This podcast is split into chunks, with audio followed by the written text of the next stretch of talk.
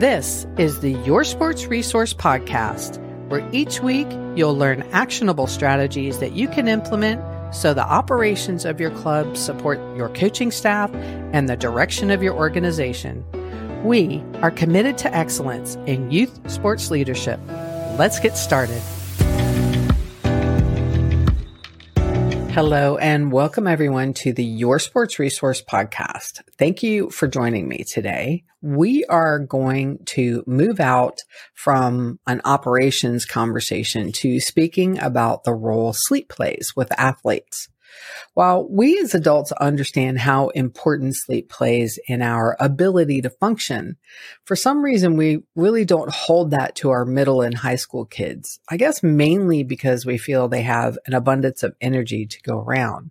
But the older they get, the more pressure there is in school and the better they become as an athlete, which means there's more practices, more strenuous practices, and then a whole different level of stress with regards to competitions.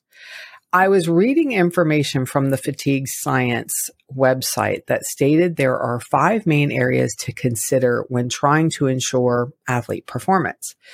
Those are nutrition, hydration, mental preparation, conditioning, and then sleep. Poor quality and quantity of sleep lead to several negative effects in any person. Mentally, sleep deprivation reduces the ability to act quickly and think clearly. People who are sleep deprived are more likely to make poor decisions and take risks. And a lack of sleep also increases irritability and risk for anxiety and depression. Now, physically, a lack of sleep increases the risk for medical concerns, including type 2 diabetes, high blood pressure, kidney disease, and stroke. But today I want to get into what it does to an athlete's performance. So the first area that lack of sleep affects is in accuracy and speed. According to the fatigue website, Sleep quality has been shown to impact both shooting ac- accuracy and sprint times of basketball players. Improved sleep has also increased athletic performance in tennis players, swimmers, weightlifters, and more. So they go on to say that measures of athletic performance specific to basketball were recorded after every practice, including a time, a time sprint and shooting accuracy. Subjects demonstrated a faster time sprint following a sleep extension. And shooting accuracy improved with free throw percentage increasing by 9% and three point field goal percentage increasing 9.2%. Improvement in specific measures of basketball performance after sleep extension indicate that optimal sleep is likely beneficial in reaching peak athletic performance. Now, the next area that lack of sleep affects is difficulty in learning and decision making. The impact of reduced sleep show that motivation, focus, memory, and learning are all impaired by shortened sleep. So without sleep, the brain struggles to consolidate memories and absorb new knowledge. So, for example, when you have planned out certain splits in a race or how you are strategically going to approach a race or a practice for that matter, your ability for recall and just the motivation to carry out the plan could be hindered through lack of sleep or poor quality of sleep. A study of Major League Baseball players found that they consistently showed better judgment at the beginning of the season than at the end. The suspected cause was mental fatigue during the arduous 162 game season. So the study covered 30 baseball teams and showed that players demonstrated a decrease in plate discipline as the season progressed, leading to an increase in batter swinging at balls outside the strike zone. This seems to buck traditional logic that predicts teams to have increased d- discipline over the season as players receive more feedback and at, at bats.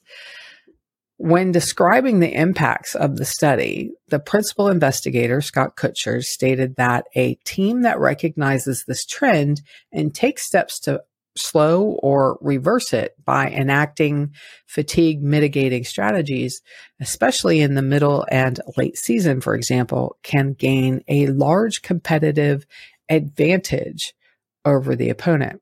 Now, if you think about swimming, the um, championship season of short course is, you know, by the time you get there, it's been an incredibly long season. So they're going to be tired and more stressed.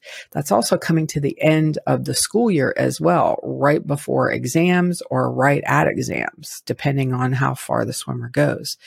So it's absolutely important that they get their sleep and quality sleep to, to boot.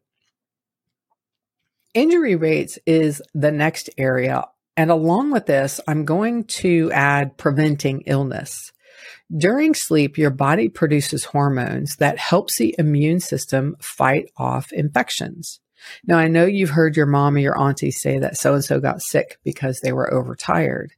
And that's actually a statistical reality.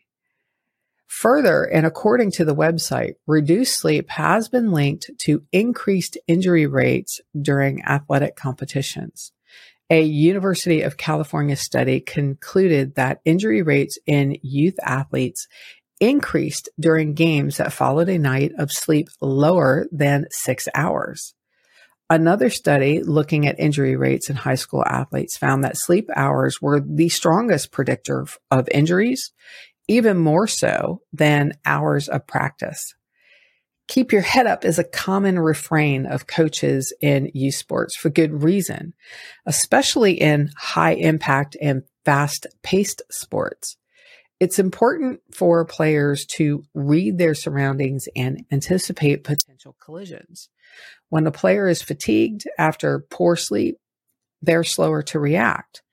A slowed reaction time could be the difference between a player taking a preventable injury or bracing for impact. I'd like to take a moment to talk about how you can improve the direction of your organization and how the board and head coaches work more productively together.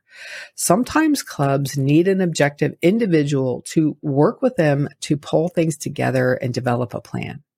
Our consulting services do just that.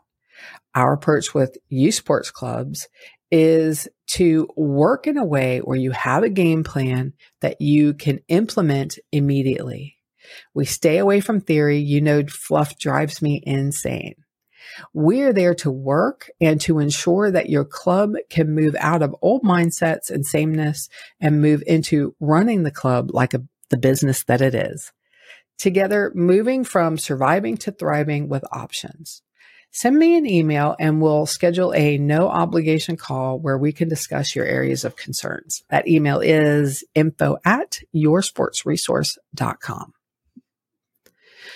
Okay, next I'd like to read you some statistics regarding sleep and athletic performance. These are from the Sleep Foundation website. So a Stanford study of men's basketball players who extended their sleep 10 hours a night found several positive outcomes. The players ran faster in both half court and full court sprints, and their shooting improved by 9% for both three free throws and three point shots. The athletes also reported improved physical and mental well-being. Male and female swimmers who extended their sleep to 10 hours also saw many performance improvements. Reaction times off diving blocks were faster, turn times were improved, and kick strokes were increased. Times swimming a 15 meter sprint also improved. Additionally, these athletes experienced improved mood and decreased daytime sleepiness. Varsity tennis players, male and female, who increase their sleep to at least nine hours a week also perform better. The accuracy of the player's serves increased significantly from about 36% to 42%. The players experience less sleepiness as well. Other studies of female netball players and male soccer players have demonstrated that sleep hygiene education helps athletes increase their overall sleep time. This adequate sleep before competition is likely to encourage top performance. So both increased quality and quantity of sleep helps athletes improve performance in many areas related to the demands of the sport. So, for example, Michael Phelps said that his normal sleep routine was at least eight hours of sleep at night and two to three hours of a nap during the day. That's pretty crazy. Okay, so what are some things that you can do or recommend to your child so they can get enough sleep? And again, this is mainly from the Sleep Foundation website, so you can look all this up yourself. So create an appropriate sleep environment. So the sleeping space should be dark and cool with a little to no noise. The sleep environment should be used really only for sleep. So not a, a, lot of roughhousing or, you know, playing games or doing anything in the room. If you can make it as a place maybe where they just do homework quietly and they read quietly and they sleep quietly, then that should be a great environment for them. Avoid caffeine before bedtime. I mean, this should be a no brainer, but I can't tell you how many times that I've seen my own kid, you know, make now that he's older, make himself a cup of coffee. But even like those caffeine drinks late in the day, these beverages can interrupt sleep or lead to more disturbed sleep. Stay away from electronics in the hours before bedtime. This includes TVs, cell phones, and computers. That blue light, it really can emit and affect your circadian rhythm. Have a wind down routine. So activities such as reading or taking a bath, meditating can help your child relax and get the sleep that they need. Get out of bed if you can't fall asleep after 20 minutes of trying. So, getting out of bed instead of tossing and turning and stressing about not sleeping. So, get up, do an activity in another space until you feel sleepy. Just avoid the blue light activity, no computers or phones. If you take naps, keep them brief. Naps should be no more than an hour and never should be taken after 3 p.m. or you'll interrupt your evening sleep. And then reduce stressors as much as possible for your child. So not only do those mental stressors affect sleep quality, but they can also impact the performance overall.